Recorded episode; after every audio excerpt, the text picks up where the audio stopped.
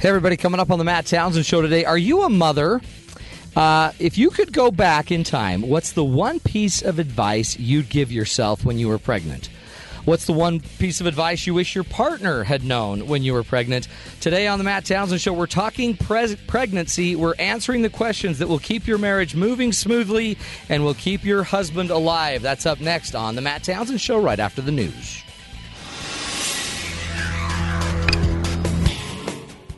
This is Sam McCall for BYU Radio News.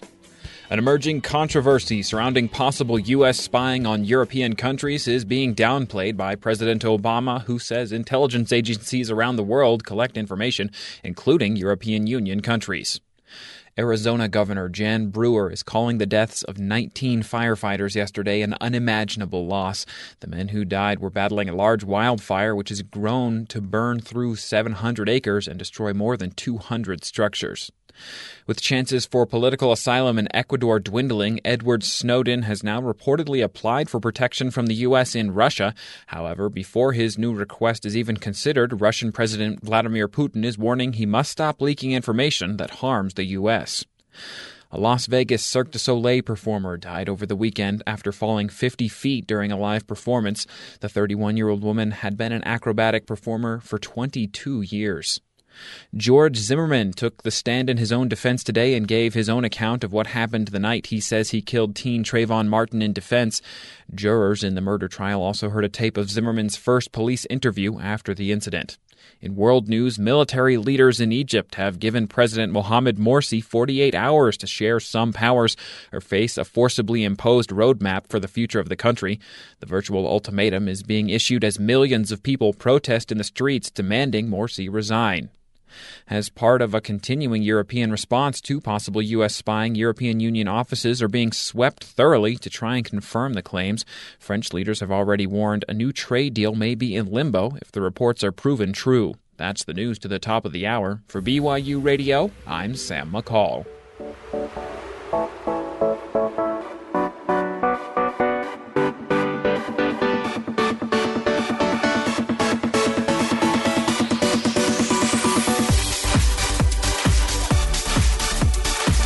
Good afternoon, everybody. Welcome to the Matt Townsend Show. I'm your host, Dr. Matt Townsend, your relationship coach, your guide on the side. Welcome to the program, everybody. Today we are taking on a very, very big issue. Huge, enormous issue. These are all words you should not use when addressing this issue with your spouse. We're talking pregnancy. What are you supposed to say to your wife when uh, when we're pregnant. See, it's a very touchy moment because you might say, "Whoa, you are huge.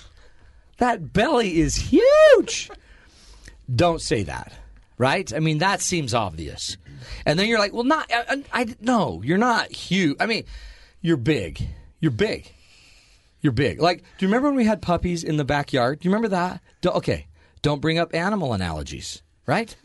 Don't bring. Don't ever. Just shut your mouth, and just shut your mouth. And like if she says, "Do I look fat in these stretchy pregnancy pants?" You leave. You walk out right then. you don't say a thing because you don't know what to say. And you can't lie. You can't I mean, that lie. Would be, that would be worse. You can't build a Yeah. relationship based on lies. Yeah, not no, not fat. No, just huge. You can't say that. Well, and if you say she looks small, then she's going to be worried that You're- there's a problem. Oh yeah, is the baby not growing? Yeah. Is the baby not?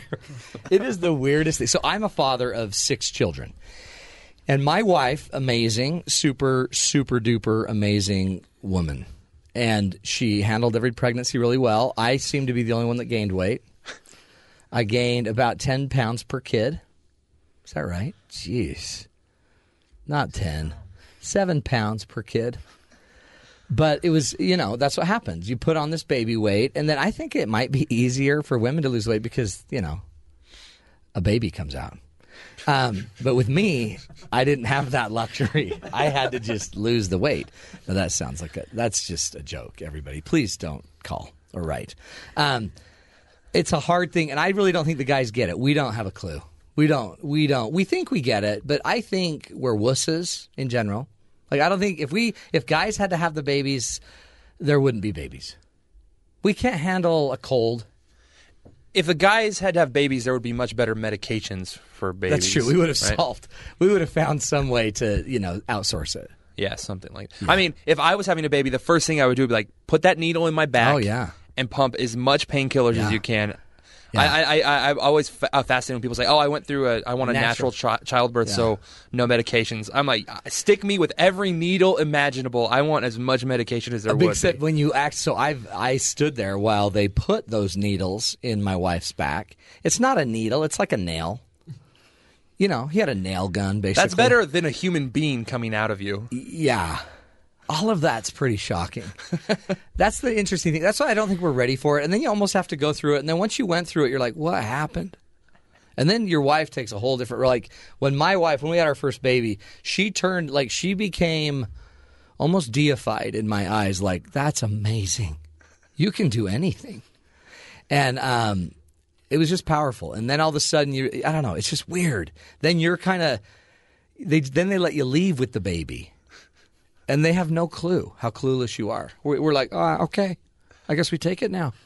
Yeah, just put them in your car seat and good luck. You, you know I've got driving records. You know I speed.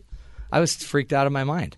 It's opposite of that sensation when you go into the post office with a package to mail, and then you walk out empty-handed and think, "I'm You walk out by the way. something." You walk out by the way an hour and a half later because the Yeah. line is ridiculous. But isn't it kind of It's- the other way around? Like You get you get to walk out with it, but then you're you're with this cute baby, but you're like, we're not ready for this.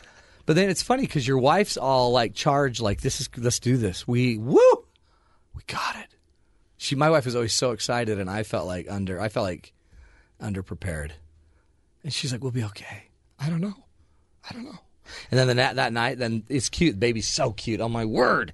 And everything's cute, and you just change it, and you're like, "Oh, look how fun this changing is." Look at the cute little duty. We're changing the duty of the baby. It was so exciting. Once. And then after the night at three in the morning, it's not cute anymore. And the baby's like, wah, wah, wah. Oh. That's the baby side of it. So we're going to talk to you, dads, and we're going to give you some advice. We're going to bring on an author who went through it, and his wife's coming in. Michael J. Snap wrote the book, How to Treat Your Pregnant Wife. It's a common sense guide, guys, to what you say, what you don't say. Because there's some pretty stupid stuff.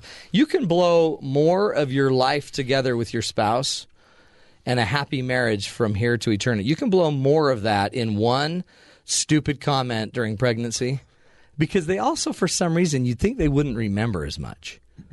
But my wife remembered a lot of stupid stuff that I said during pregnancy. And um, yeah, it's scary. So we're going to get into all of that. But before we do, this to me, we found this. Our uh, our crack producers doing their job found a, uh, I guess, just kind of a story that tends to resemble a lot of us dealing with our pregnant wife. So the room was full of pregnant women with their partners. The class was in full swing. The instructor was teaching the women how to breathe and was telling the men how to give the necessary help and assurance to their partners. Sounds like that. And it's like a Lamaze class, right? So the instructor says, Now, ladies, remember that the exercise is good for you. Walking is especially beneficial. It strengthens the pelvic muscles and will make delivery that much easier. Just pace yourself, make plenty of stops, and try to stay on the surf- soft surfaces like the grass or a path. She then looked at the men. Gentlemen, they all kind of perk up because, you know, none of them are really paying attention. Remember, you're in this together with your spouse. It wouldn't hurt you to go walking with her. That's one she would have said to me because she's like, hey, Tubby, you're gaining too much weight with your wife's kids.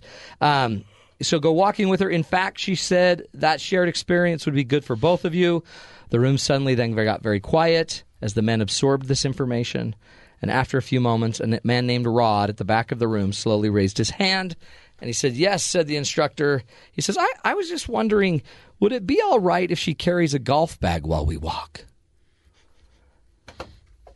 Yeah.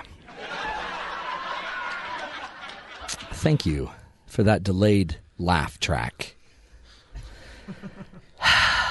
Guys, she's not your golfing caddy.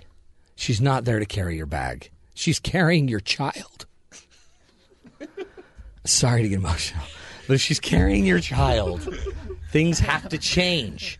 So on the show today, we're addressing it straight up. If you're out there driving truck and your wife is pregos, listen. If you're a grandpa and you have a daughter-in-law that's preggers, listen. If you are a human being and you're at a supermarket standing next to a pregnant lady, listen. This is today's show is how we teach and treat, not teach, how we treat the people around us that are bringing life to this wonderful world. Now, Merritt, Merritt has been researching her head off. I have. And apparently, there's some weirdness about cravings. There is weird Because there was a lot of stories about how messed up our parents were, our mothers were, and what they craved. Yeah, definitely. Like, Some most common pregnancies: ice. my wife craves ice. Now Yeah, that's, ice. but that's iron, right? That's an iron deficiency. You always see that one in movies. yeah. Um, fruit is the number one craving. Fruit. Yeah, and that kind of goes along. Most people crave things that are sweet and things that are sour. And the research that goes with that is that you crave sweet things because Your you child's going to be sweet. Oh. Yeah. No, because you need You're- calories. Yeah, you need, more sugar. calories. So Okay. sugar is an easy. Why don't you Calorie. crave like giant Solving burritos then? Why something sweet? Well, you want a sweet calorie. you don't want a heavy bloating calorie. That's a burrito craving. You know, like a breakfast burrito. I crave breakfast burritos yeah. after. Yeah, I crave after my children. after I get my kids to school, I'm like, I think I need a breakfast burrito. Does that mean I'm missing something? I I think that might be psychological. Okay. Okay. We digress. Yes. What else? Uh, cravings. Um, yeah, so fruit is the most common one. There's Let's the just sweet get some element, sugars, and but then there's also the sour element. Pickles. Yeah, I crave pickle. That's interesting. which the research shows that that just makes women want to eat a wider variety of food, so they get more nutrients all around. Really? So the Yeah. pickle cravings like, hey, let's get a cornucopia. Yeah, let's let's eat lots of different foods with and lots of different. the fruit flavors. is like we just need some sugar, some Yeah. calories. That also has to do with you know the chocolate and things. Okay, okay, Yeah. let's get to that because what if they crave like hot fudge sundaes? chocolate that's some people think that it might be linked to magnesium deficiencies while you're pregnant but most research actually shows and i really don't like saying this that a lot of that's just kind of psychological They just it's your yeah, pavlovian uh, thing it's like chocolate makes me happy yeah, because it's they're just drugging. yeah Most women I know crave chocolate all the time anyway, regardless Yeah. of whether or not they're pregnant. So, I do. I, that's actually I know that that's a fact. yeah. Because I went and parked next. I went to take my shoes in next to a chocolate store, and I sat there. They were fixing my shoes while I was waiting, without shoes in my car. And a lady, uh, well, car after car after car after car of ladies pulled up to the chocolate store. So there's there's that's evidence. Uh, when I was on study abroad, when I was on study abroad in England, there was 38 girls and two guys. We were in Portsmouth in England, and there's a Cadbury chocolate factory Ooh, outlet. yummy. All 38 of the women on the trip ran to the chocolate store. Cadbury. Me and the one other guy on the on the trip were like, "We don't get the big deal. We went and got fish and chips." So Interesting. I mean, Okay, there- that's that's it right there. Yeah. I don't care who you are. That's a sample. That's, that's That's a a big sample, sample size. study. but here's the thing Yes. women will crave the salty things as well because they ah. have to produce more blood while they're pregnant So, and we so they to need up- higher uptake our amounts of sodium. sodium. Yeah. So really, So it seems cravings like are just your body's are way of just getting what you want. Basically, um, Is that true with non-pregnant people? Because like I crave, Sometimes I crave Cheetos. I again, I think As that does Bronco might Mendenhall, be- as we I learned know. last week. By the way, if you didn't listen to our Bronco Mendenhall show and Holly, his wife, killer show, go check it out on BYU. YouTube. It's on. It's on oh, our YouTube, channel. Just look up Bronco and BYU Radio. Radio. Uh, so Bronco likes a good Cheeto. Yeah. Well, see, there's a lot of research too, though, that we are um, maybe humoring these cravings more than is needed. Oh. Because cravings are usually linked to emotional problems, and Oh. when you are pregnant. Emotions are constantly up and down and up Hold and it. down and up and down. What You didn't know that? Merritt? so when a woman's pregnant and she's now has a, a being growing inside her being, Mm-hmm.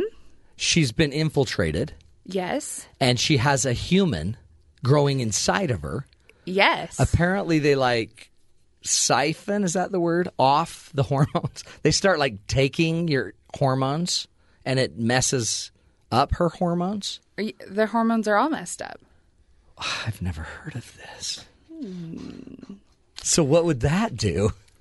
Well, Because we think the they're thing. crazy. Yes, but that's just because the hormones. The hormones like uh, they'll change whether or not you're happy, how you Yeah. respond to things, um, your stress levels. Does it change how they look at their body?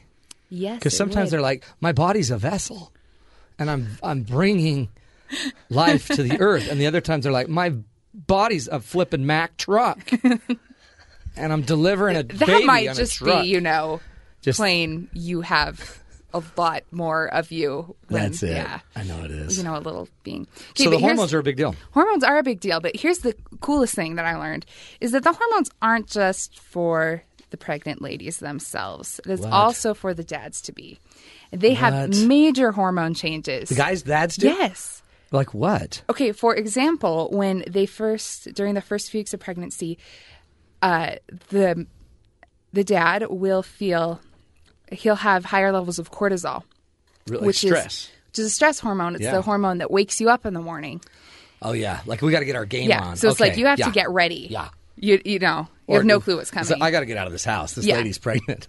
But it's what it is. It gets you going. It makes you like start nesting almost, doesn't it? That's interesting. Yeah, so th- that's the first thing Cortisol, that happens. okay. The cortisol boosts, so they have to be ready to get those things. And that's actually a lot of dads experience anxiety during pregnancy because they're stressed out about what's to come. How am I going to pay for this? Yeah, so- Yeah. Other things that are recommended are, you know, birthing classes, reading books, just so you can be prepared. That's huge. But then, about three weeks before the baby arrives, the level of their testosterone decreases by a third. Who's the guys? The dads. Their their testosterone Their decreases by a testosterone third, so they actually might be less interested in touching their wife. They they want more fatherly Yes. involvement. So they're less interested in kind of their manly aggression and their maybe desire for women so that they can be more grounded. It's it's an evolutionary Yeah, thing. So they'll be grounded great. So and it kind of brings with them back to earth. Yeah, so that they stay home to help with what's happening. How interesting. Yeah. But there's some other weird things too. And a lot of it happens not with hormones, but with their brains. For example, a dad will be better at hearing a baby's cry Mm-hmm. throughout pregnancy and then after they have their own children. Yeah. So they'll be better at hearing Super other hearing? babies. Yeah. And, then, but then you learn to fake it. Like, is the baby crying? I don't know. Was the baby crying? I couldn't. So we just determined that having a child gives the husband superpowers. Basically. like Skyboy. It gives him Skyboy doesn't powers. have children, but he already has superpowers. Man, you will be fantastic.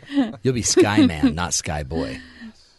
yeah. These are crazy. Okay, what else? Well, studies show that this will continue. Those the decreased testosterone levels and the heightened abilities in other places will continue if the dad is involved with their children. Yeah, that's I've heard that. Yeah. So basically, you will be a better dad the more time you spend. Which I mean, that's kind of common sense, but That's there's lots of science to back that up, which is cool. And this is here's one that I thought was interesting. Looking at a baby's face causes the brain's parental instinct to light up.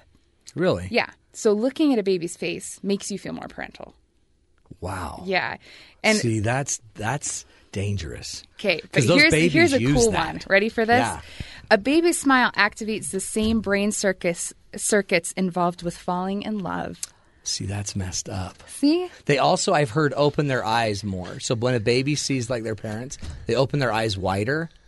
And they used to believe that was to get more light in, but it's really it endears you to the baby. Yeah. like The bigger the cute baby's baby. eyes, yeah, But see, the baby in his head's like, "I'm gonna kill you guys." I like how You're not she, sleeping. She says, ever." you know, that seeing a baby's face will trigger that same sensation as feeling in love, and most people would be like, "Oh, that's that's so sweet." Matt's like, "Oh, that's so awful." they're they're devils. Yeah. That's but, a okay, but this is trick. I just think it's so cool It's that your huge. body prepares everybody You're to like be wired. like the better family. Yeah. It's interesting too because then the wiring. So a husband gets more stressed and anxious, but then he's has less testosterone, so he's not maybe seeming as attracted to you because he's kind of like turning paternal now. Mm-hmm. And then all of a sudden you might be offended, ladies, because he's not. He doesn't find me attractive. Anyway, nature. Fun how it works. We're going to take a break. When we come back, we're going to go to one of our Facebook callers, uh, a mother of five girls pregnant with her sixth. She's going to give us some advice on what we should be doing as, uh, uh, you know, parents and with kids on the way. This is the Matt Townsend Show. We'll be right back on BYU Radio. A tiny add on chip may keep your GPS from ever losing track of the sky again. This is Innovation Now, bringing you stories behind the ideas that shape our future. If you live in a big city, you know how great it is to have a trusty GPS. And you also know the frustration of losing that GPS signal when you go through tunnels, under bridges, or through the canyons between skyscrapers. GPS is, after all, based on radio signals, and city environments can block or degrade those signals. DARPA, the Defense Advanced Research Projects Agency, is trying to solve that problem for the military by taking a sort of high tech step backwards. Before GPS existed, airplanes, ships, and missiles got their navigational cues from something called an inertial measurement unit. Using clocks, gyroscopes, and accelerometers, an IMU starts off from a known position and calculates what direction and speed you travel. It's jam proof.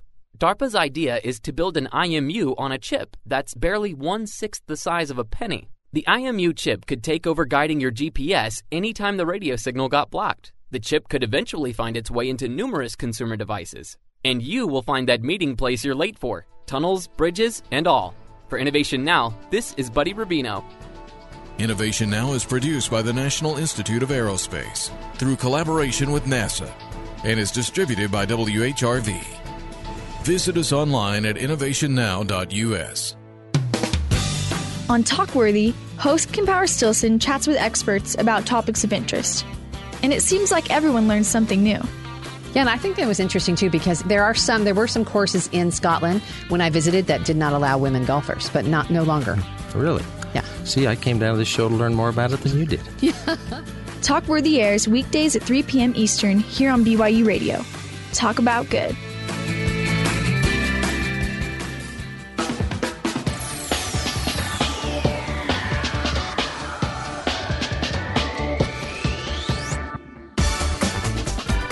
Welcome back, friends, to the Matt Townsend Show.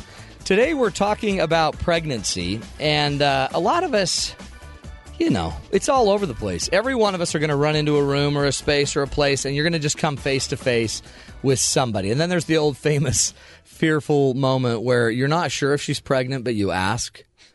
Hey, when's the baby due? Is what Brian Regan always jokes about, the great comedian. Um, when's the baby due? And right when you are there, you're like, ugh, maybe she's not pregnant. So it's a scary thing. We so we posted on Facebook. Um, what what should you say? How should you handle, you know, your partner if they're pregnant? You know, what do we need to know? Basically, the do's and don'ts of dealing with your pregnant wife.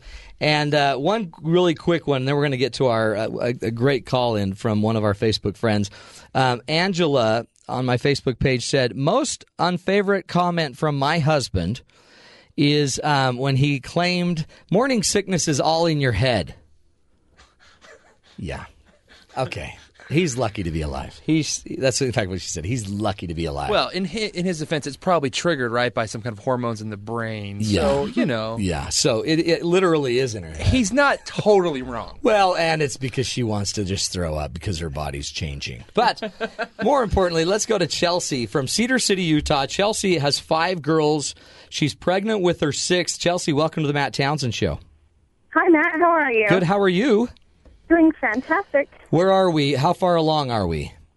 So we're about halfway. We find out Wednesday if it's a boy or, or another blessed girl. Five girls already. Let me just shoot straight with you. It's going to be a girl.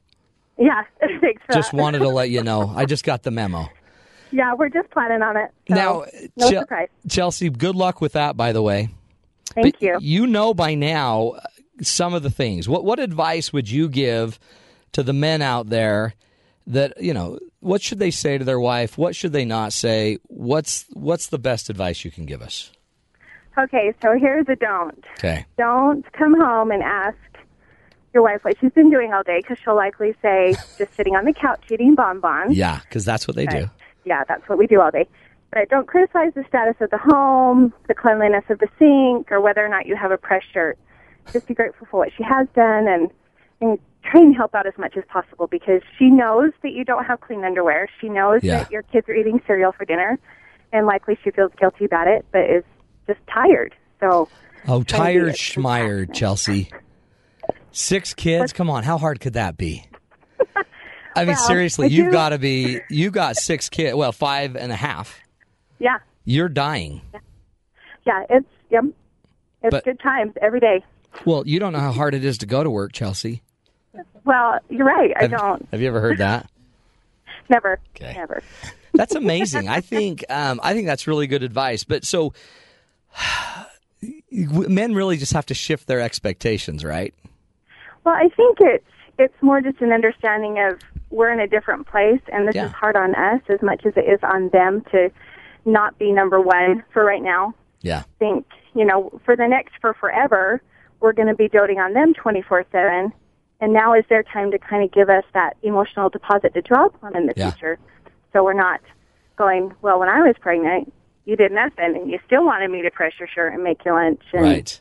and mow the lawn. It almost sounds like men are pigs. Well, no, they're just little guinea pigs sometimes. No, well, I mean, but not. in a weird way, it's kind of like we don't. Maybe it's because you're so involved in it. Like it's the whole baby thing is core to your life. It's in you. Right. You carry mm-hmm. it. It's your body. It's your hormones. It's your everything. And I just know as a dad, a lot of times I felt like an outsider. Like I, I would mm-hmm. go, "Hey," so it's kind of like, "Hey, how's the, you know, if you're building a house, how's the house building going? If you're not involved in it at all, it's just like, how's that going? yeah, you just get a picture every 20 weeks and you go, oh, that's nice. Yeah. That's yeah, a- I think I Oh, think one of the best things my husband does is that he's involved just with about every pregnancy up until this one because our dynamics have changed a little bit. He's been at every doctor's appointment. He's very involved. He holds my hair when I throw up and Oh, that's he's great. really good to help with the kids. We joke about having the walk-in farts and you Yeah. know, we keep things light and humorous and and he's good to be involved. And You know, I think I, I wouldn't joke about that, Chelsea. Just because, It is kind of funny. yeah, don't get that in his head. Um, some things you just don't want to start. But one one of the things I think is that's such great advice. Like having him involved, have him at your appointments, have him. I mean, make him a part of this whole thing because it really, you know, five kids is different than one kid. When you finally have your first kid, it, that most guys are probably fairly involved. Uh, But it also, I felt like a fish out of water, like just not knowing what to do. Well, and your wife is right there with you. This is if if it's a first child, Yeah. it's her first time too. So Yep. she's, you know, feeling just as nervous and out of it as as the guy is. But by the fifth or sixth, yeah, we're kind of going. Don't you get this? Don't you get that I'm tired? Don't you get? Hello. This is, yeah. Do I have I'm to spell it out? I'm hot. Turn the air down. I'm freezing. No, I'm freezing. It's so cold. Turn the air up. It's so funny. I mean, really, and it is a special time. So, um, good luck to you. If it's a girl, do we have a name? um, no, we're we're out of names. We've used up all five of them, so I've got one. we're out. Okay. Uh, um, Kike. Kike, Kike. Yeah. That that's It- an option. Thank you a- for that. Well, it's a good one. um, and then you just call him Key. Or her, K. Either one, Kike. Yeah. No, it was just a kid Yeah. in my. It was a kid I knew in Argentina. I lived in Argentina. His name was Kike, and so now I always suggest people name their kid Kike, and they look at me like, okay, just like you said, that's one option. That, that is an option. And then if if it's a boy though, for sure, um, we we do want you to call him Skyboy. That is on our list, Okay, actually. okay, Skyboy, because that's after our board operator, Sky Skylar Hansen. and if the boy, if the baby comes out a little redhead, then for sure it's Skyboy. for sure. Yeah. I'll make sure I post a picture of that. Chelsea, we're we wish you the very best of luck, and uh, maybe call us, call us back, Get, email me or put, go on Facebook. Go on and tell me when you have the baby, okay? okay, we'll 'Cause do. I want to hear about it, and then we're going to call in and see how your husband did. He's a rock star. That's great. That's awesome. Thanks, Chelsea. Thank you. Thank you. And uh, we're going to take a break. We're talking about the do's and the don'ts of dealing with your pregnant spouse, how to make it through pregnancy in a healthy way. This is the Matt Townsend Show right here on BYU Radio.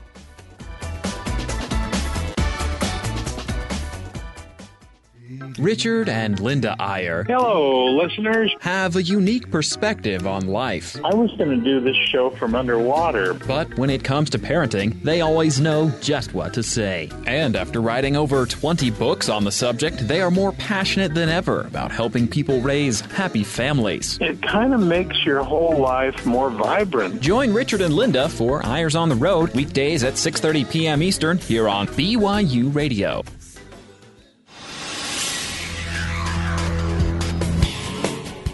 This is Sam McCall for BYU Radio News. The loss of 19 highly skilled firefighters made yesterday as dark a day as Arizona Jan Brewer, Governor Jan Brewer, excuse me, can remember. The men were working to battle a dangerous wildfire when they died in the nation's largest loss of emergency personnel since the 9/11 tragedy in 2001. With chances for political asylum in Ecuador dwindling, Edward Snowden has now reportedly applied for protection from the U.S. in Russia. However, before his new request is even considered, Russian President Vladimir Putin is warning he must stop leaking information that harms the U.S. A Las Vegas Cirque du Soleil performer died over the weekend after falling 50 feet during a live performance. The 31 year old woman had been an acrobatic performer for 22 years.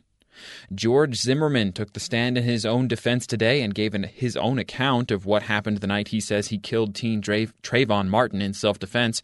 Jurors in the murder trial also heard a tape of Zimmerman's first police interview after the incident. In world news, military leaders in Egypt have given President Mohamed Morsi 48 hours to share some powers or face a forcibly imposed roadmap for the future of the country. The virtual ultimatum is being issued as millions of people protest in the streets demanding Resign.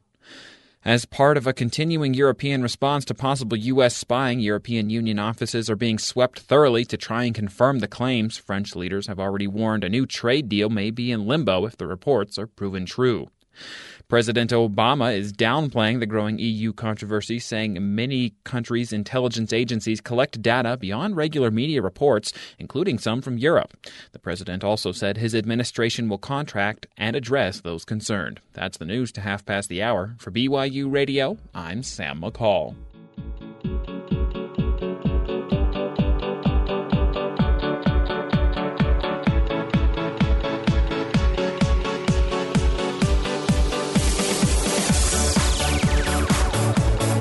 Welcome back, everybody, to the Matt Townsend Show.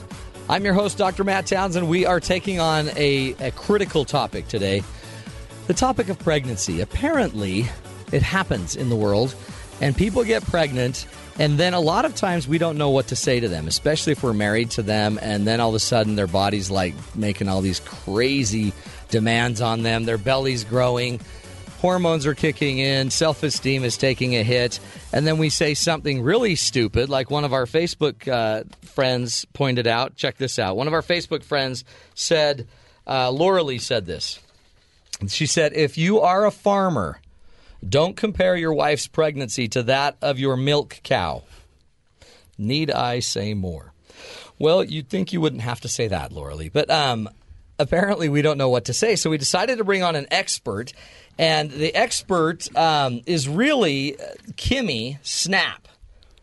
Kimmy is the expert, but her husband wrote a book, How to Treat Your Pregnant Wife. A common sense guide. So, uh, Kimmy, thanks for joining us, and thanks for bringing your husband, the author. Oh, hey, we're glad to be here. He now, Mike, how do you, you, you've had how many children? Five. Five kids.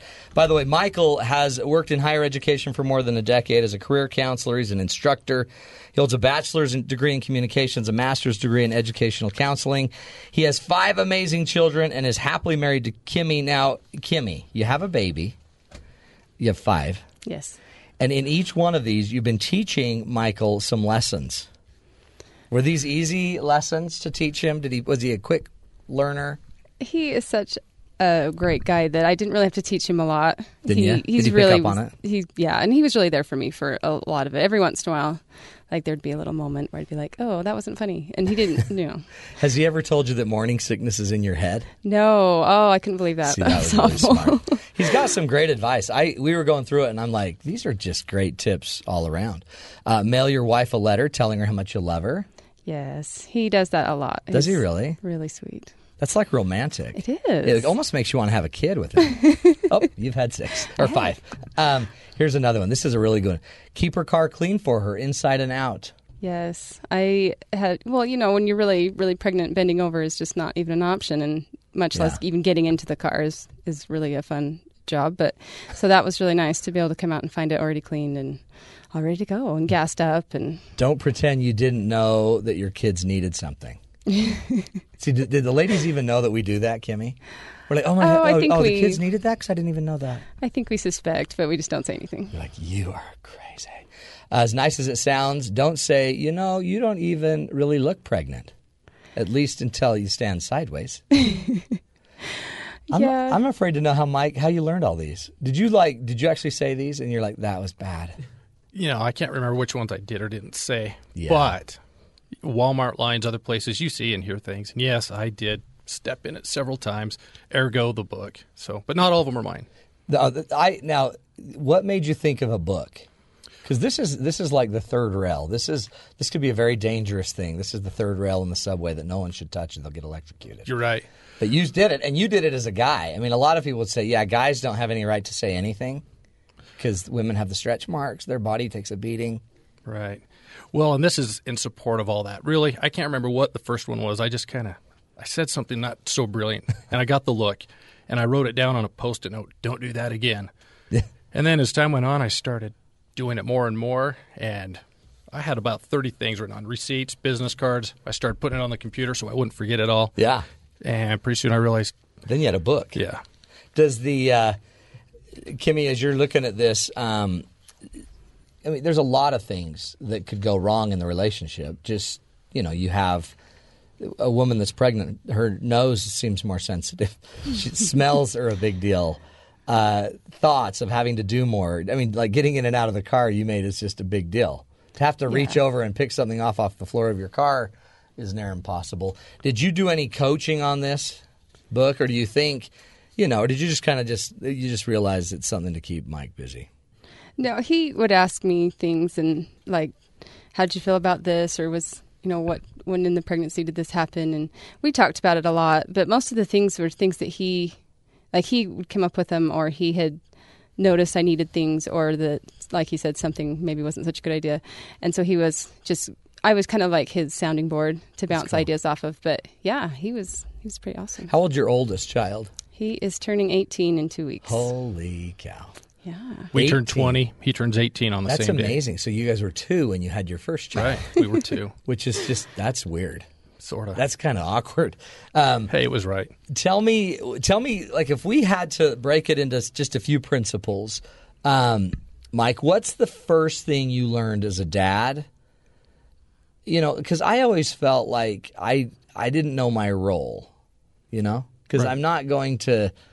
I don't know. I can't just. I can't do it for you. If I could deliver the baby, I would. Is what I would tell her. But she, and we all know I wouldn't, because that just would hurt. Sure. And so um, you try to be supportive. But what was like the number one thing you learned just up front about dealing with Kimmy? And I guess every mom's a little different, but I think the principles are the same.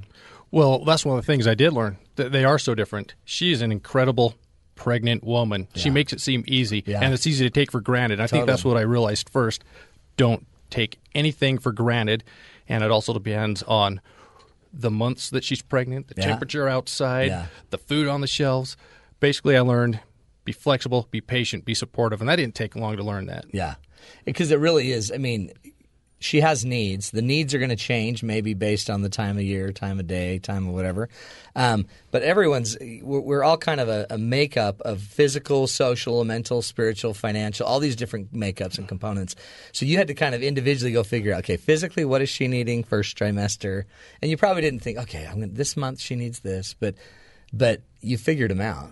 Right. Well, and a lot of it is I like the caller from Cedar City talked about how her husband was completely involved going to the doctors. That's a big part of it. That's huge. You're otherwise you're just ignorant Yeah. to it, and the doctors they teach you. Yeah, pretty cool. And, and it's interesting. I remember they would teach me kind of differently. Like, okay, now Matt, so What this means for you probably is this: my doctors were great that way. Kimmy, did what? What? What did it mean to you to have to have Mike there, to have him showing up at your appointments? Was that a big deal to you, or you know, did you take it or leave it? Yeah, it was a huge deal. It just really cemented the fact that he felt like it was his baby too, and that he cared about what was going on. And then we did have one appointment that we got bad news, and it was so nice to not be alone. Oh, what if to get alone? that bad news? Yeah, I think it would have. I don't know how I would have handled that, but so and then we have those to look back on and things that we went through together, and and he learned things when I did, and so it wasn't me relaying messages; and it was he already knew, and it was just really awesome to have him there every time. Isn't it? Um, and and you think too, it might get harder to be there every time with every kid. But the funny thing is, is it's not hard for you. You're kind of excited to see every stage of this. And if the guy's sitting there saying, "Ah, I've seen," you've seen one ultrasound, you've seen them all. Neanderthal. But that's you, need to be there. Yeah. Well, it's his baby too, and and I think that helps them feel like it's not all about the wife, and it's about them too, and they need to be just as involved. And where it isn't their body, and they can't feel it, then Mhm. that, that is their con- a way to connect. So if you're a wife out there and you're pregnant, I mean, one of the keys, I guess, you could just hope he'll get what you need. But a lot of times they're not picking up on it. And so if you want them at those appointments, you probably need to say that, Yeah. right? I mean, if they're not naturally coming to the appointments, you might want to say, I need you there. Yeah, I Because I, that liked having, a, not a list, but I like knowing what you needed me to do instead of me trying to figure it out. Is well, and easier? sometimes if they're questioning, like, do you really need this? Are you really sick? And then it comes from the doctor and not from the wife, then Yeah. maybe it's a little bit easier to understand that, yeah, that really is real. I really am sick. I'm not just making that up. And Oh, like and that. especially too because pregnancy. Well, you didn't have that last time. I mean, this is, I, I don't. This is a new doctor. I think they're just you know trying to give you more vacation time in your third trimester. Yeah. Don't ever believe the doctor. Isn't it interesting? It really and it's so personal, isn't it? And it has a it has the way to be. Um, it has a way to kind of create more intimacy between you two too. Yeah, it does. Because it, again, it's another way of, for him to say, "I care about you and what you're going through," more than just, "Hey, what did he say when you got home?" Like the fact that he took time off work and he made it, it changed his schedule around to be there, really means a lot. That's huge. Well, and I, now that you have older kids, I mean, it's it's got to mean something to the child too to know that dad showed up. Yeah, I think it's a really good example for our sons that this is how a dad should be. Like your dad cared enough to be there when your little sister, you know, we found out what your little sister was or, or whatever it was, that they see that as a good example. Good stuff. You know, you'd think it would be just more natural, and I guess it is, but maybe it's more natural for. Sometimes I wonder if it's not just more natural for the ladies, because it's a very natural process. In a way, it's, it's you and your body. for us, it's kind of like, uh, do you want me to rub your back? No, my back hurt. Don't touch my back. Do you want me, I'll I'll help you sit up. No, blah. Do you want to? Uh, I'm going to go. I'm going to get a Slurpee for you. Do you want a Slurpee? Um, Mike, what uh, what's your big learning? Like if you're sitting there, you know, five kids later, what would you be telling the dads first and foremost? well, the expert here covered it, but it is your baby too. And it is so so often you hear guys say, "My, my wife's pregnant," and I know what they mean. Yeah. but that's only part of the equation. Or my wife's expecting. It's got to be a partnership all the way through it. You got to be expecting. excited, be positive about it, and That's not act like it's inconvenient in any way. The language is important, isn't it? Because if you say we're expecting, you own it. Right. If you say my wife's expecting, that might actually get you believing it's hers. Well, it's like guys saying, "I got to watch the kids tonight." Yeah. You don't watch your kids. No, you babysit them. Don't Uh, ever say that. That's right. Right. If- Yeah. If you say, "Yeah, I got to babysit my kids tonight," that's the first time I saw my wife's head spin all the way around. That was freaky. Exactly. Because you don't do that. You you what do you do, Kimmy, with your kids? Well, like Saturday, I had to go to a, a class, and I just said, "I'm going to this class on Saturday. Are you, you going to be home?" Because I didn't ask. I just like this is you know. This and he role. said, "You don't have to ask me. This is you know. I'm their dad. I'm here." But you were like, "No, really, I don't know if you're going to be here." I, yeah, I'm like, I'm just checking to make sure you're going to be home. It's not. that is so great. Isn't that funny? Because that's kind of the age old issue. Um, our language is a big part of this. Well, we're going to take a break. We're talking to Michael Snap, Michael J. Snap, and his wife, Kimmy Snap. And uh, Michael wrote the book How to Treat Your Pregnant Wife, a common sense guide. When we get back, we're going to start going through some of the tips. Um, do all the ironing. Apparently, that's important. Right on. It's just hard to iron around that belly. We'll be back. This is the Matt Townsend Show. By the way, you can get Michael's book, How to Treat Your Pregnant Wife, on Amazon.com. Uh, you can go to DeseretBook.com as well. This is the Matt Townsend Show. You're listening to BYU Radio.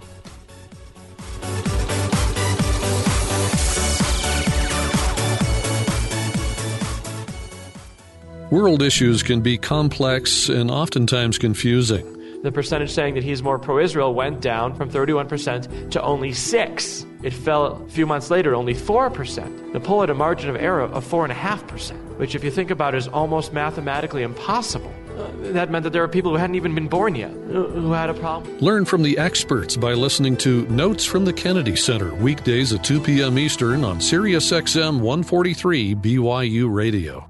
With the Parent Previews Movie Guide, I'm Rod Gustafson. Mike Wazowski and James B. Sullivan haven't always been the scare floor dream team depicted in the 2001 Pixar movie Monsters, Inc. In fact, there was a time these two could hardly stand each other. Meeting on the campus of the G rated Monsters University, now playing in theaters, the pair doesn't get off to a particularly good start, especially when Sully tosses a squealing, stolen pig mascot through the window of Mike's dorm. Only after a wild chase around the room does Sully stop to formally introduce himself. What am I doing? James B. Sullivan. Mike Wazowski.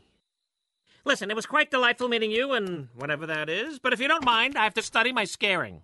You don't need to study scaring, you just do it. Really? I think there's a little more to it than that. But hey, thanks for stopping by.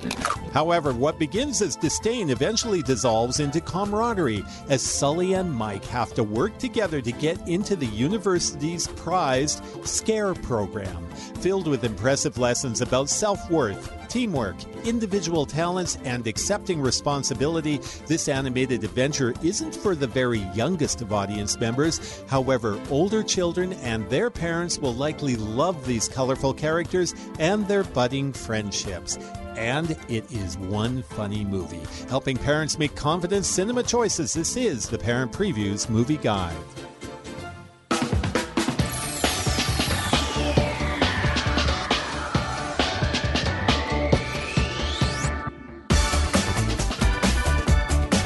Welcome back, friends, to the Matt Townsend Show. We are joined by author Michael J. Snap and his wife, uh, really the one in charge, Kimmy. And uh, Kimmy, by the way, Michael is um, an educator. He has done a lot of kind of higher education counseling, career counseling. He's an instructor, he's an administrator. Um, he also holds a bachelor's degree in communications and a master's degree in educational counseling. His wife Kimmy just finished her degree in dance education and health. Yes. And when you did that, when we said that, Kimmy, Skyboy, his eyes lit right up because he thinks he's a little dancer, and you know he's really not. But uh, so here's Kimmy has a career. Uh, Michael has a career. Well, I mean, Kimmy would like to use her skills. She's not just the label of a mommy Right. right? Even though you are. So what, what we're what we're doing? They wrote a book. Michael wrote a book called "How to Treat Your Pregnant Wife," and the the entire book I think was just lessons learned from his life and other men, and what they say and what they don't say. But it was pretty smart, Michael, to get some of this down. Like you knew we need to arrange a ladies' night out for your wife. Mm-hmm. Now, did you do that just because she was all hormonal and you were afraid of her? No, once the baby's born, it's a lot harder for her to get out. It's a Yeah. lot harder to arrange things. She's so- trapped. Yeah, sort of. And I just being preemptive, I guess.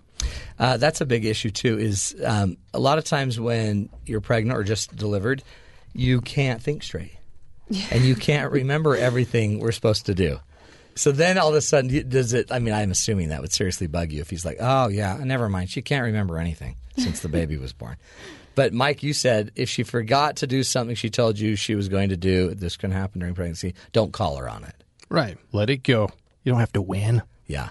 Is it true? Is is the reverse true? Because when I forget everything, and I think it might be because of my wife's pregnancies. that you forget everything. I've gained weight and I forget a lot. But they I guess it's not the same for me. Well. That seems unfair. But really, you've got so many hormones you've lost. You've got so much. I mean, amazing what chemistry a woman loses when she has a baby. And I, I can't tell you how many clients I've had in postpartum depression and husbands saying, oh, come on. Yeah. We're all under stress. And it's not the same thing. It is not the same.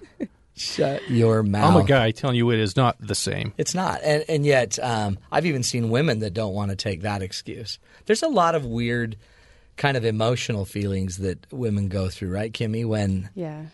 like it's a cute baby, and yet you might want to go to work, and you don't want to leave your baby, and yet your dreams and your goals are there. Yeah, it you get torn because you want that. Like in some situations, you want that baby so bad, you're willing to give up everything, but yet in the back of your head, you're like, "Oh, but I still love that thing." And um, it's a balance. You have to find the timing that's right for you. I knew that like timing wasn't right at certain times, and I had to wait until the timing was right, and then we we went with the timing then when I went back to school. But Seven months pregnant in a ballet class. That was cool.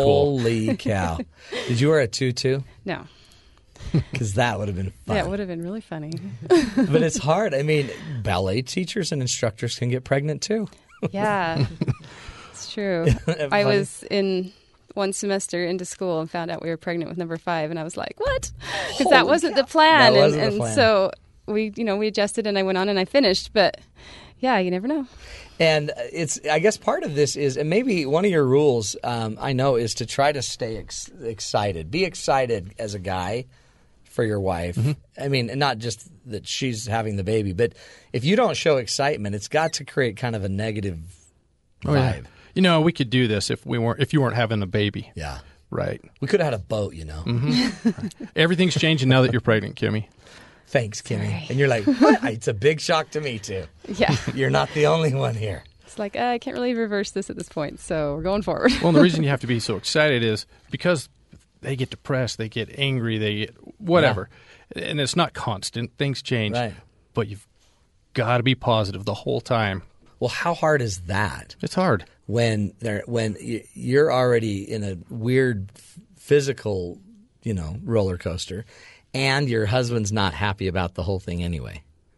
Mm, that would be hard. I never. Luckily, we never. I never went through that. Like of him not being happy with it. But you know, I think there's a lot of worry. I think moms worry. We worry we're going to be good enough. We worry that everything's going to go well. You know, are we going to be healthy? Is the baby going to be okay? There's a lot of worrying going on. And so, if your husband's not there to counterbalance that a little bit, I think it can really make you crazy and and put you in a place you don't want to be. We even just we read about that that uh, once you're pregnant, male the male cortisol levels go up, so our stress hormone goes up.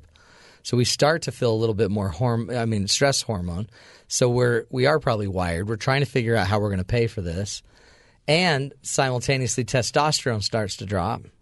So now we don't have necessarily that energy, that go get them, the the get up and go to go do that, which makes us, I guess, a little bit better parent, but maybe not the same old partner we were.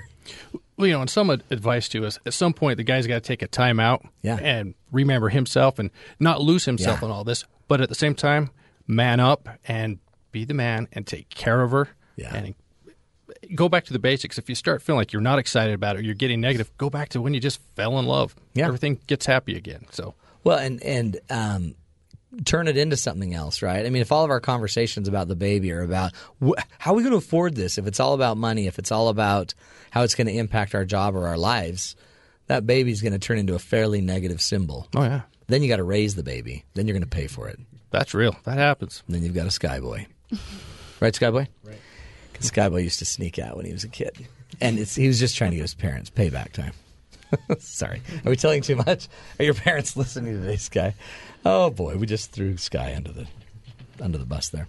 Um, so we wanted to be involved. We want to be excited. Go to the doctors. Help. Be positive. Let's give some more advice. What What's another tip you've got just in the top of mind to stay interested, to stay involved, Mike? Right. Well, besides going to the doctors, but being involved in everything planning, talking about the names, planning on what to buy, how the room's going to be. A lot of people, uh, guys think, man, that's really the wife's job. They go into Neanderthal mode, and Yeah. I'm going to be less masculine if I show that I'm really caring and interested in this because I'm just doing the work. No, every aspect, be involved. It, you're not losing anything. It's like a when the a lot of times when we get engaged or married, the the woman gets really excited about the wedding kind of arrangements thing, and they jump on it and they're all into it. And I see marriage after marriage where the guy doesn't have a voice, he doesn't care, whatever. I'll just tell me where tell me where you want me. In a way, I guess that's kind of stereotypical, totally cool macho man, but also I, that's a complaint. Men, women want their man active hmm. in the life, right? Right. And in the baby as well. Now, we may not have as big of a preference about what color we paint the baby room. No, but don't act completely disinterested Yeah. if they say, "Hey, which one do you like?" It doesn't matter. Whatever you pick's fine. I've done that. I know mm-hmm. she doesn't like that, so I'm working on that one. Is that a hard one? That's difficult. Some of the sometimes it's got to be exciting just to see that she's excited. I mean, it's got to be fun to just see that she's actually interested in doing up a bedroom or I mean something fun. There's got to be just pure excitement in knowing your wife is jazzed, and and wow. But I mean, f- five kids is probably different than. But your first kid, you guys were just probably loopy. Oh, totally. I, I mean, that's failed when- two classes in school because I you couldn't really? even concentrate. now let's see what it cost you. Then you had to keep going, and you kept going No, until the it took fifth me- kid. well, I I think like over the years it, it it was a lot of going back to school and stopping and starting and stopping and starting. So it was probably like a 15 year process to actually finish school. But But she But I finished. did which it. is huge. Yeah. Well, and tell me what that means to you. Oh, it's huge. That was such an accomplishment. I remember my last day of student teaching, and I sat in my car and cried because I actually did it. I was so proud of myself, and it was just an amazing thing. And, and every day I go to work and, and I teach, I just, it's such a wonderful accomplishment for Yeah. me that I'm so glad that I never quit.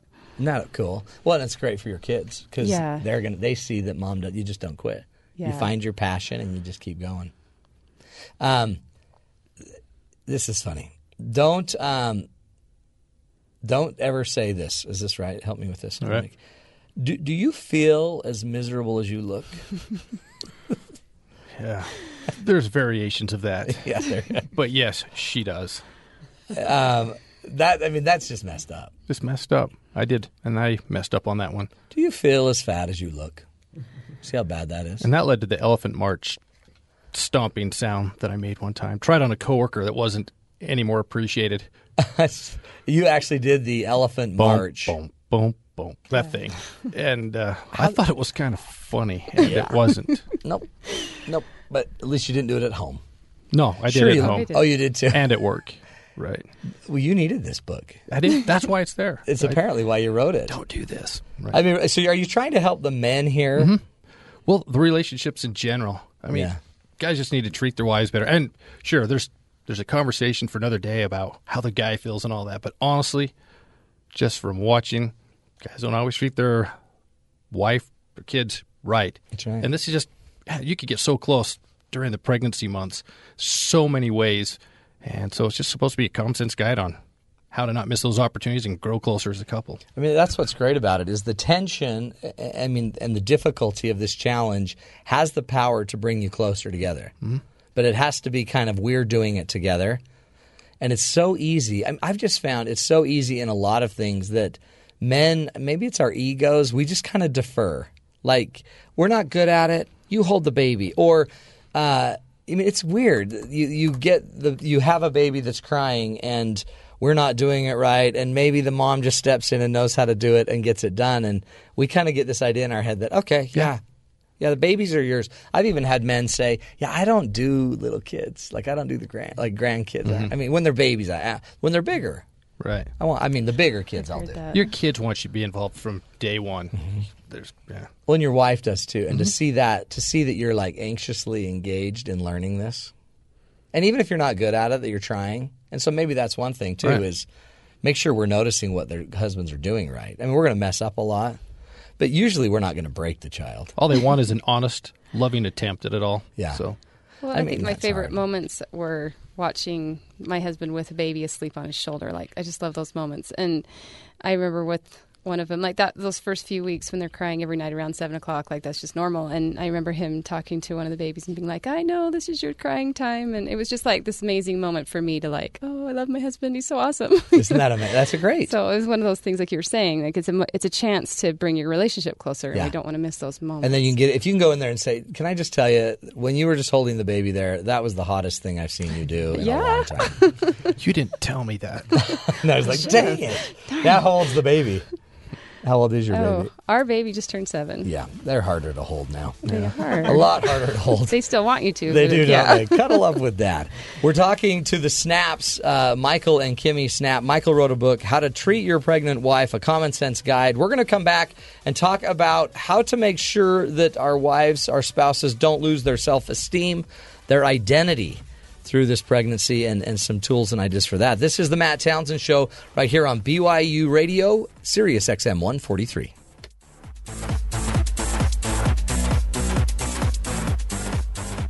KBYU FM, HD2 Provo.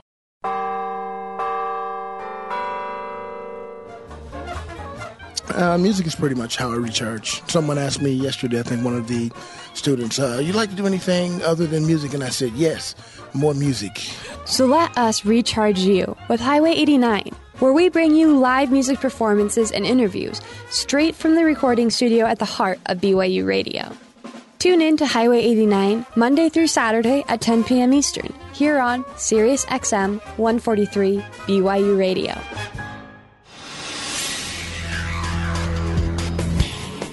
This is Sam McCall for BYU Radio News. The deaths of 19 highly skilled firefighters made yesterday as dark a day as Arizona Governor Jan Brewer can remember. Investigators are working to discover what led to the tragic loss, which made yesterday the worst day for firefighters since the 9 11 tragedy.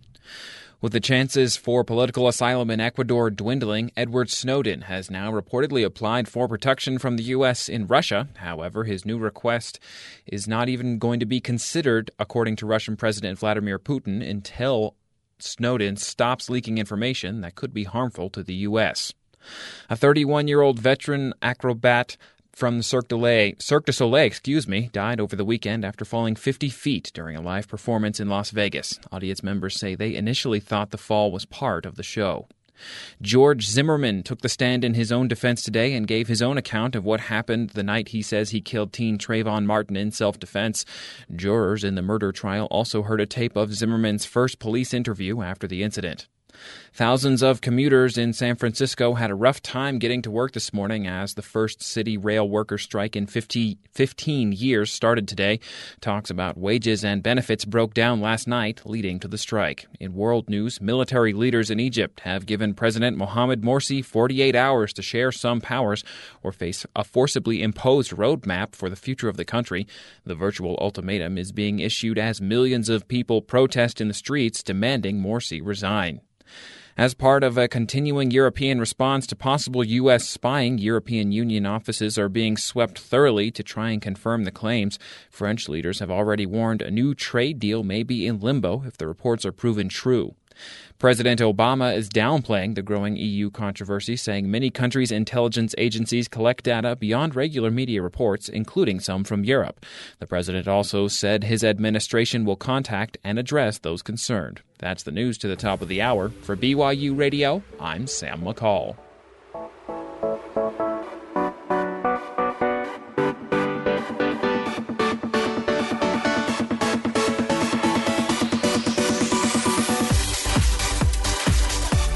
Welcome back, everybody, to the Matt Townsend Show. Dr. Matt Townsend here today. We are talking about pregnancy and how you relate to your pregnant spouse. Well, now, by the way, th- these ideas are just as, as good and applicable if you are a, a step or grandfather or a grandfather in law. If you're out there and these are, you know, grandchildren doing this, pay attention because I think, you know, there's sometimes some generational differences in how we see pregnant people and pregnant partners. Today we have asked the Snaps to join us. Michael J. Snap uh, wrote the book How to Treat Your Pregnant Wife, a common sense guide, and Kimmy Snap was the pregnant woman he treated with common sense at times. He did. And not so common sense at other times. Sorry. Mostly common sense. My bad. Um, but they wrote a great book, and you can get the book um, on Amazon.com, on online sources and sites. Um, you can also go to DeseretBook.com to pick it up. It's a, it's just a great book because it's full of ideas. Don't come home from work and ask, "Hey, what's for dinner?"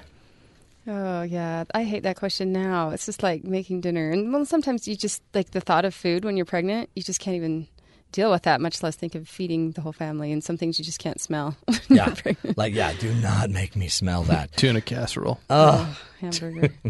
Does that smell like tuna to you? You go ever. Does that smell like tuna? it's weird because it's peanut butter, but it's Smell been this. at my Tell me what you think it is. for a week. Um, I, I guess one of the big things that you also hit on, Mike, is this idea of self-esteem, self-worth, self-identity. A lot of times, maybe our wives lose their self-identity, who they are, because they just kind of become this label. They're just pregnant. Right. You're just moody. You're hormonal. We use all these labels instead of letting them just be them. Exactly. And I want to get one thing perfectly clear. Her greatest desire, honestly, is to be the best mom that she can be. Yeah. That's really what she wants. But that's not her entire identity. Yeah. When we first met and were dating, she was a dancer. And she told me just when we were dating, she wanted dancing to be part of her life forever somehow. And I remember thinking, man, if I can convince her to marry me, I'm going to be committed to this Yeah. somehow. And so She's a dancer. Yeah. yeah What dan- guy doesn't want to be married to a dancer? right on. and so I I started to see that she started to lose kind of her identity and forgetting her dreams. And I think much of that was my fault. Yeah. So focused on me getting through school and different things, and it's really hard to not be egocentric that way, I Right. guess. And so you got to keep reminding yourself that she has dreams and aspirations, and you owe it to her because you convinced her that you were that good at one point. It's You- almost natural, don't Yeah. you think? Like uh, moms, you take the role of mom, and mom is a huge role. Then our whole identity is mom. Yeah, it really does. And then there's that time where, like, well, since we had five kids, that like we had all these little people, and it was so physically demanding and, and mentally demanding that that was really all I could focus on for a little while. And so it it was there were there were nights though that I'd be like, oh yeah, I used to do this and this, and I remember when I used to have a life. and people would ask me, what what do you do in your spare time? And I'm like, Spare uh, time? What? yeah. oh, I think that's time? when I changed the diaper. Yeah. That's don't what I do in anymore. my What do spare I do time. in my spare time? Um, it's uh, th- that's why you went back to do the to finish your dance degree, dance and health. Well, and it was funny because when I was going back to school, I was going to do science, and and my husband works at the college that I was going to, and so he's like, "Well, you know, the dance degree just opened, so it was brand new. So if he hadn't have suggested that, I might not have known. But he really wanted me to be aware so that I'd have that choice, and so I went that direction, which I So was he, so he glad. he actually accomplished the promise. He promised you. He, he kept his promise. And it was nice to know that he was always in my corner. Like he's always in my corner, but like that he supported me all the way through school. He wanted me to finish, and he knew that was important to me, and that made it easier to finish on those days where I just thought this is never going to end. I'm never going to finish. He, I always knew I had a cheerleader in my corner, and Yeah. that was great. It's um it's it's also hard. So that's kind of the emotional side. You know what you are. You're you are a mom. You are a wife. You're also a teacher. You're a dancer. You're a friend. You're a sister. Probably. You're a daughter. You're all of these things. Um, plus, you're a, you have a body, and all of a sudden, your body is like seriously taking a beating. Especially a little dancer by body. I was a dancer too, by the way. Yeah. Kimmy, and nobody gets that. But it's hard. My body took a beating, and but with these kids, um, he can't talk. Like, if did it ever bug you? Because this is one of the things he said. Don't try to convince a pregnant lady how fat or out of shape you feel. Yeah. Like that is like. And we don't even think that. Like you say, "Oh my heavens, I, my hips are killing me," and you're like, "Your hips are killing you." I ran two miles today. yeah. I don't really Shut have a lot of sympathy for that. Sorry. You're lucky you get to run. yeah. Or like the bladder. Oh, I've got to go to the bathroom again. Oh my word. You've got the smallest little bladder in the world. No, I actually have a human pressing on it Yeah. from the inside out. It's kind of smashed. Um, how how did you how do you recover, and what can the guys out there do to help our wives feel better about themselves physically? I think don't be so quick to point out the physical. We know. We know exactly Yeah. what we look like or Yeah. what we think we look like. I I mean, lie to us. Tell us how beautiful we are if we're not and and like just pretending you understand or, or being sympathetic or like I understand that you're sick. I'm sorry I can't help you. I wish I could. You know, just even that comment validates that yes, I am sick and thank you for understanding or thank you for even caring, you know. And, and just knowing that he cares that you're sick or that, you know, you're tired or that you might feel like you look like a balloon and that you, don't want to don't go in public. Like a balloon. well, and if you can't find the right things to say, avoid the dumb ones. You don't. Hey, you, those stretch marks do those go away, or Yeah. what's up with that? Let's count them. Let's count your stretch marks. Yeah, Is that a they new know they're stretch there. mark? Game. And if they don't know, that's Isn't not that- information they want to know. Don't point it out. It's you are they are taking a beating. Yeah, that's so hard. What do you um what do you do to because a lot of times I'm not sure the women believe us anyway. Hmm. So we say you look great and they're like, "No, really. I know how I look. Right. I've never had four chins. I know that. I know that." Right. So, what do we do? I mean, I guess we try, and part of it is just, I guess, knowing that sincerely we don't know what to do, and just say, "I don't know what to do, but I just want to help you." Well, I think that honesty is nice too. Like, I really want to be here for you. What do you need? What What would you like me to say? What you know, like what would be helpful? Or, or you know, if we do say, hey, that wasn't helpful, not getting all offended. Yeah. That we said something because I think you'd rather know than not know and be stepping in it all the time. But um, yeah, that's hard because it is. It's a balance of like I'm trying to be nice and I don't know what you need and Well, and one thing I discovered when she was pregnant, turns out she still liked to hold hands. She still wanted to be kissed. Yeah. She- She's not a leper. Right. she, you know, she wants. You're still married, Right, yeah. I don't, uh, maybe leper. I mean, maybe lepers want it too. But it's, it. She's not. But that's interesting because we might pull away. Mm-hmm. Like, okay, I, I know I we shouldn't be intimate, but you still. I mean, a back rub would be great, and a Uh-huh. break, and let me get you to bed. Why don't you go up to bed and let me put the kids to sleep? And why don't you just go read a book? Anything. But you're also saying touch and still Mm-hmm. Oh, yeah. be a lover and still be a partner and still take her to dinner and Physical Yeah. touch, massaging the feet, her temples, something like that. There's all kinds of ways like that. Yeah. That's huge. Uh, I like to sing to my babies when they're in utero. That's sweet. Well, my wife hates it. Um, she also won't ever slow down to let me do it, so I have to just follow her around the house and Right. sing down by her belly. Pick a short song. It's it's a short song. I put a headset on her belly, and it's just some of my favorite songs I've sung. Um, we don't know what to do, do we? I mean, really, it's and it's kind of a one-off. Every person's different. Every marriage, I mean, every pregnancy is different. I used to watch my wife, who really never missed a beat, really, like never stopped, never stopped doing anything, and I would have, I would have died if I had. I would die. Period. Right. I could never have done it. True enough. And I couldn't even have kept, I couldn't keep up with her doing it. It's hard. Well, especially I'm thinking about the people who might be pregnant right now.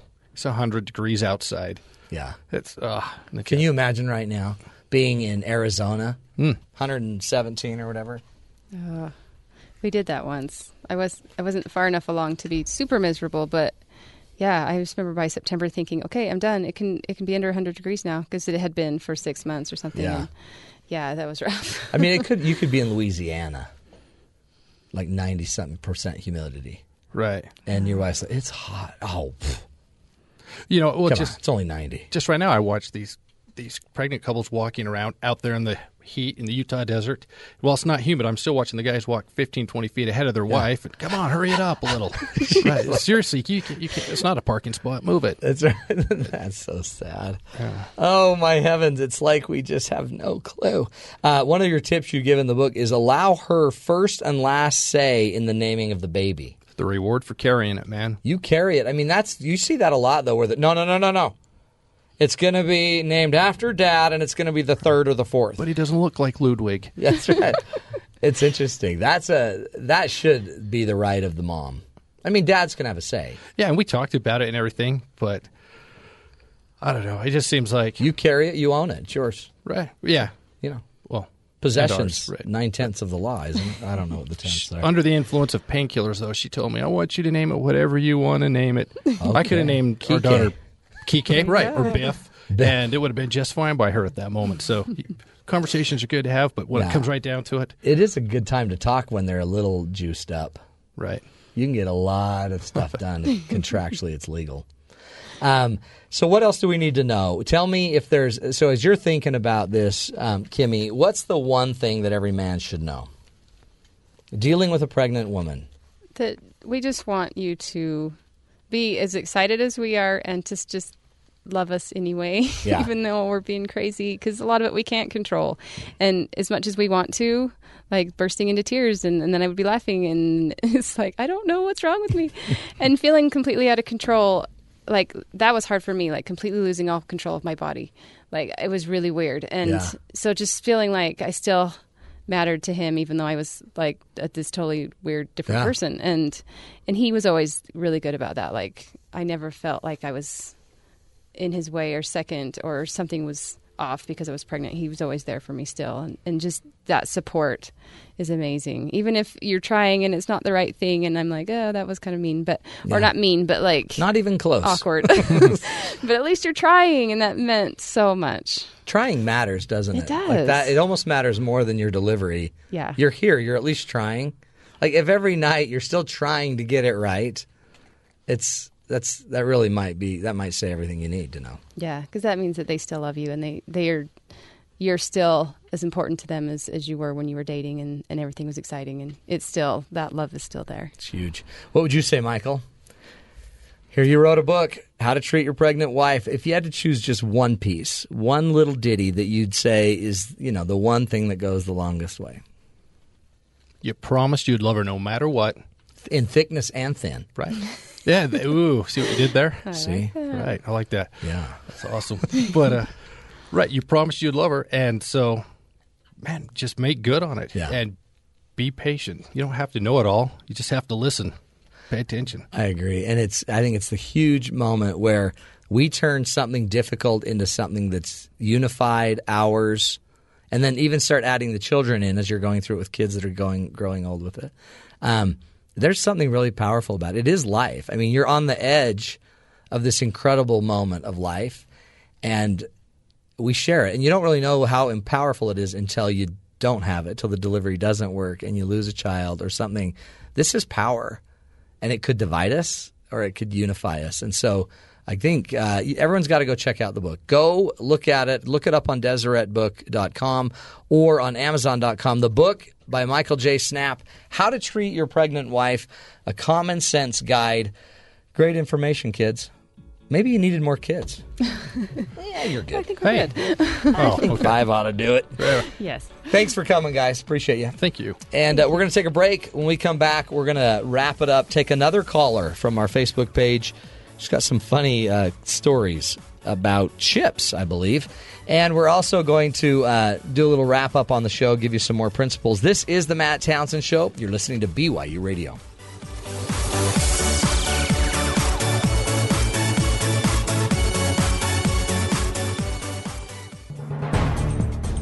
You thought your baking soda model volcano was a great science fair demonstration. This young man invented an instant healing gel before he graduated college.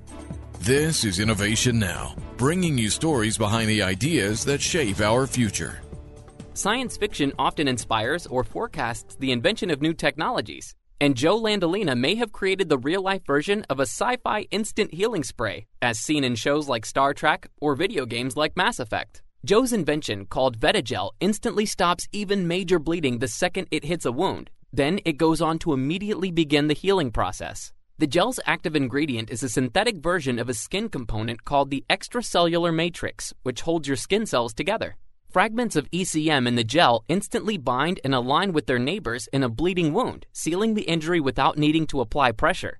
The gel isn't just a super glue for wounds, it also activates actual healing through blood components called factor 12 and the platelet cells. The gel acts like real flesh, and the body seems to accept and incorporate it as it heals. He hasn't finished getting his college degrees yet, but Joe's gel looks like it has applications from healing boo boos on the playground to surgery on the battleground, and even helping heal bed sores in the elderly.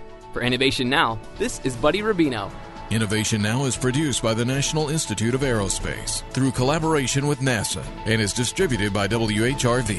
Visit us online at innovationnow.us. You don't have to be in your car or your office to listen to BYU Radio.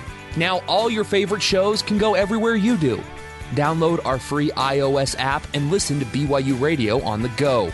Tune in for the morning show, Matt Townsend, Cougar Sports, and more, all on your iPhone or iPad. Download our app today and listen to BYU Radio. Talk about good.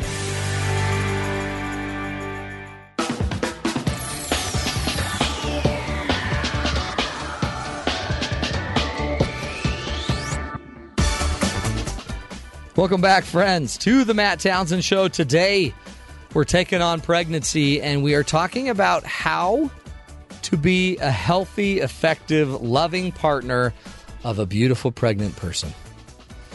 How to not, you know, increase their ire, how to not get in trouble, what to say, what not to say. And we put it out on Facebook. We've been getting a lot of really fun answers on um, on Facebook. And in fact, we've got one from on Facebook from Amanda in Mapleton, Utah. And Amanda, we've we've called her and asked her to be on the show to help us with this advice. Amanda, are you there? Yeah, I'm, I'm here. Okay, Amanda, four kids, right? Yeah, so about four kids. Little beautiful gifts from heaven. Of course, of course, all the time, night and day. Night and day, angels just slowly beating you down, one That's ball right. game at a time. Tell me, Amanda, what what's your what's your advice or what's your stories? What have you learned, kind of being a pregnant mom with a husband that maybe doesn't quite get it? Okay, he is since having four kids. I have to say before I kind of throw him under the bus here. Yeah. With this funny little story about our first baby boy Johnny, um, he has come a long way. and He's a great husband, and he's learned a lot. We've both learned a lot. But when I was very first pregnant with our first kid, I guess I wasn't first pregnant, but I, you know, I, I, I gained some weight. I gained some weight, and we're watching a football game, and I'm sitting there eating a bag of chips, and he takes the bag of chips for me, and he says, "You've had enough already." but what I heard was, "You're fat enough already." Oh, So either way, it doesn't sound good. yeah. And his brother heard you're fat enough already, and we both looked at him like, uh, what did you just say? And he said, oh no, I didn't say that. I said you've had enough already. And I'm like, either way, it is not good. you should not say that. So, How long did it take him to fix that? oh my gosh, it was, because I thought it was hilarious anyway, because I thought, you know, I, my weight was, it was fine. My doctor wasn't concerned. I didn't need to be concerned. So I think it's just a funny story, something to laugh at and tell people. But he, you know, of course, it's kind of embarrassing for him because it was not a nice. Yeah. Well, I think it So, teaches yeah, the it did importance. a little while. Uh, uh, yeah, it does, and it, it, it's always going to take a while to recover. I think Yeah. it teaches the importance of enunciating. Yes, exactly. But either way, it didn't. It didn't sound good. I would just. It's like I know my butt and my thighs already look like the the Pillsbury Doughboy. I don't need a reminder. I, Yeah. Like if I want to eat these chips, I'm going to eat them, and leave me alone about it. You know what? Uh, you know what, Amanda? It sounds like just kind of a universal rule. Let's just lay it down right here. Exactly. Yeah, Universal rule: never take it. food away from a pregnant woman, No. yes. even if it's going to kill her. No. Let her no, eat yeah. it. If the if the doctor's not concerned, you don't need to be concerned. just, just let her have it. Isn't that funny? Now you say he's learned now, right? Yes, he has now. Since then, he if I'm ever, I mean, even you know, gaining weight, losing weight, gaining weight, losing weight after having four kids. yeah, I believe me. I've been doing down. it for twenty years. Right, exactly. So, it, you know, it's always, I hate that first 15 pounds I gain back. Like Yeah. when I get pregnant and I'm gaining that 15 pounds and I'm like, you're in between, you feel fat, you don't look pregnant yet. It's just, you don't, I don't know. But he, but now he says to me, he's like, you're not fat, you're just pregnant. You know, you look, you look great. So he's, he's Okay. definitely come a long way. He's I, great. I got a test for him. You ready? This is what I want you to do tonight when he gets home. Okay. All right. Okay, you just walk up to him, uh-huh. wear just get some tight jeans on, Okay. and then just say, "Hey, babe." Just but you got to do it fast because you don't want him to think. You want to just watch. You just want to watch the sheer terror when you ask this question. Hey, Just say, "Hey, babe, do, I, do these jeans make me look fat?" Just ask that, and then watch his eyes. Watch his eyes, Okay. and see if he goes all shifty on you, and his feet start Oh, moving. Like if he starts working toward the door. Yeah. You, he's not ready. You've got to you've got to work him some more Or, uh, yeah. because that's a it's hard because the weight thing. I don't think as guy we don't get it. We don't quite get like Yeah. you you actually like you right there. You just said the first fifteen pounds that you gain back kind of immediately before you're actually showing the pregnancy. That was a whole concept I didn't know existed. Like the first fifteen, which No, is oh, like it was, the, it was so traumatic, especially with my first kid. Yeah. Just because it's like I've never gained, you know, I'd always kind of been on a certain weight, and I never gained that much weight before. Like ten pounds, fifteen pounds added to Yeah. me. I'm like, oh my gosh, I just, yeah, I feel like I look so. Amanda. Are you adding up your weight on a calculator right now? No. Because I hear a beeping sound. Oh, I thought it was like it's just a lot of beeps. Don't worry about it. Hey, No, um, no, no, no. Well, I appreciate the call. I, I'm proud of you for. I mean, you you survived the "Hey, you're fat enough already" comment. Yes. Oh yeah. Oh And- yeah. and you We've- still love your man. Done that. Yep, I love him. He's a great guy. Nobody needs to die over a dumb comment. I appreciate you, Amanda. Thanks so much for All joining right. us. And uh, Thank you very much. Keep watching. In fact, we'll be posting this out there so you can share the whole audio with him. Oh, great. Awesome. He'll Look- appreciate that. Look for it on iTunes. That's great. Thanks, Amanda from Mapleton, Okay. Utah. Um, Thanks, Matt. See ya. you bet. And you know, it's really cool. It's funny. The body thing's a big deal. I didn't. I mean, I knew that they were sensitive. I know my wife's sensitive. One time, we we just recently we took a picture at the beach, and she's like, "Look at my arms. Are my arms getting bigger?" And I'm like, "No, they're not. They really aren't." But she she's like, "No, they are." And just tell me if they are. And I'm like, "No, really, they're not." And after hours of kind of discussing if her arms were getting bigger, um, I just started agreeing. Okay, they are. They're bigger. They're not big. And then it, we turned it into a joke. But you know what? It wasn't a funny joke to her. So she still. I, this the other day, she was working out with weights because she's like, "I'm I'm gonna make my arms skinnier." Uh, we did get one more really great comment on our Facebook page that I wanted to share with you about our bodies. Okay, Jeremy said to his wife Emily. I guess that's all the information I'll give. Um, one of the comments was one day I was complaining about my stretch marks. I'm assuming that was Emily. Uh, and he said, stretch marks, those aren't stretch marks, those are battle wounds. And you should be proud of every single one. It was exactly what I needed to hear, she said, and it changed my perspective on quite a few things. That's one of the things I think uh, that's powerful is if we're kind of if we're unified on this, if we if our goal is to get a baby to earth, and um, you know, thank heavens for moms that are willing to sacrifice their bodies to do it. It- It's important. It's essential that uh, that we do this. And sadly, as dads, there's just far too many of us that aren't stepping up. Let alone taking care of the kids when they come, but stepping up and being a part of it. So, can I just challenge you? If you're out there, if you are about to get pregnant, if you are pregnant, if you just recently had a child, let's all recommit right now. Let's recommit to being a better father. Let's get back in our kids' lives. Let's get back in our grandkids' lives.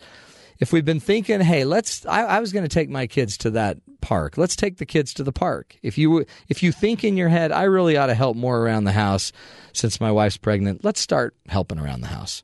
Let's not wait for a knockdown drag out. I, I just think we're we're maybe too selfish of uh, of a group of people, of a generation, and maybe we're no longer worrying about the other like we should. I've had many a, a friend and relative, even recently, a neighbor who, you know, now three months before she's due, uh, starts bleeding and can no longer um, be out and about. She now has to stay home. So now she's bedridden with a baby on board and needs help. And now we're going to step up. Now the friends and the neighbors are going to step up. People are going to help. We don't need to wait until somebody is near losing a child to start uh, taking it. Let's not do that. I also um, have seen the impact of uh, a family losing a baby to SIDS and seeing the powerful strengthening uh, effect that that loss of the baby had for the family. I would just challenge all of us. Let's not let's have that strengthening effect by just the mere fact we're having a baby. Bringing a baby to this earth is a blessing. It's a gift. I think it's the closest thing you can do that uh, can immediately take you back to God and get reconnected to to what you believe in most. Thanks again for joining us, folks. This is the Matt Townsend Show. Remember, our goal on the show is to help you remind, help to remind you about the good in the world. There is a lot of good stuff, and honestly, bringing children into the world, no matter how traumatic and stressful it is, it is a blessing. And uh, let's start holding our kids closer and loving our parents and our families and our wives even more. This is the show. We'll be back tomorrow with more great ideas, tools, solutions for you right here on the Matt Townsend Show on Sirius XM 143 BYU Radio.